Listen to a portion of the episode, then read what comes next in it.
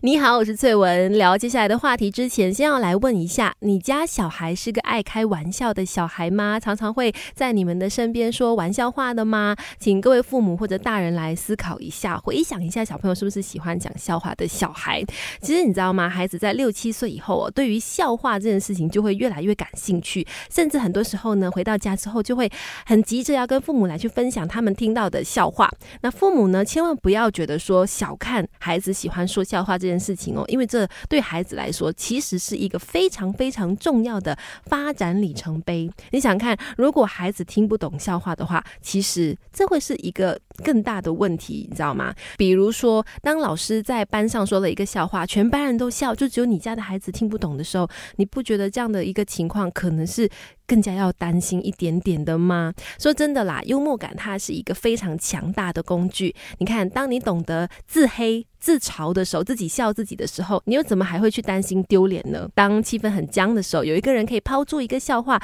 来让那个气氛缓和的时候，你不觉得这个人是发光的吗？所以其实幽默感，它除了给到我们哦接受失败的勇气之外，甚至幽默感也可以让我们在成长的过程当中，甚至变成大人了之后呢，一个有幽默感的大人，甚至可以赢得别人的尊重，这就是一件非常重要的事。而我们很常忽略孩子说笑的重要性。吼，孩子如果愿意。在大家的面前说一个笑话，你知道是很需要勇气的一件事。当他愿意这么做的时候呢，父母真的应该常常给他拍手鼓励。而且呢，孩子如果喜欢说笑话的话，其实也能够不知不觉的培养出他们一些不一样的能力。育儿之路就像闯关游戏，关关难过，我们关关过。Melody 亲密关系，一起来 Power Up。你好，我是翠文，继续在亲密关系跟大家来分享。如果你家的小孩是一个非常喜欢开玩笑。的小孩的话，请家长或者大人一定要多点鼓励他们说更多的笑话，因为当孩子懂得说笑话的时候，你知道他其实也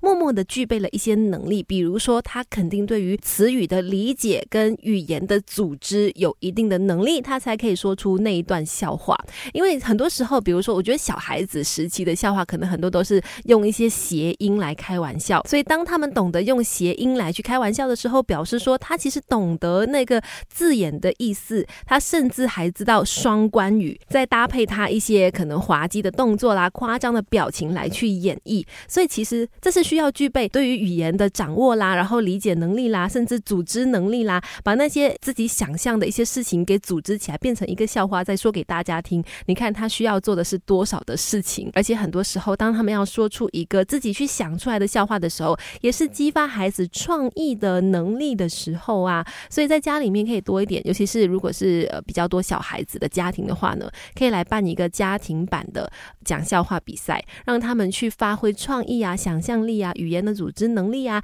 去说一个、两个、三个笑话，慢慢的也是在锻炼他们对于语言的掌握能力以及。面对大众的时候呢，有说话的勇气。你看，这是说笑话可以带来的这些效果，多么的难得。育儿之路就像闯关游戏，关关难过，我们关关过。Melody 亲密关系，一起来 Power Up。你好，我是翠文。今天在 Melody 亲密关系就说到，小孩子如果懂得爱开玩笑的话，这真的是一件很棒的事，因为这说明了这个小孩他除了有幽默感之外呢，他也有这个组织语言的能力啦。然后呢，对于某些呃语句，他是有一定的了解的，他才可以开谐音的玩笑，或者是双关语的玩笑哈。再来，这个小孩肯定也会懂得一点点的情绪控制，因为你知道，我们很多时候即使是大人都好，在要说一个笑话的时候，很多时候都没有控制住，人都还没有讲出来那个笑话，自己就在那边笑了。说笑话的一个关键就是自己不能够先笑，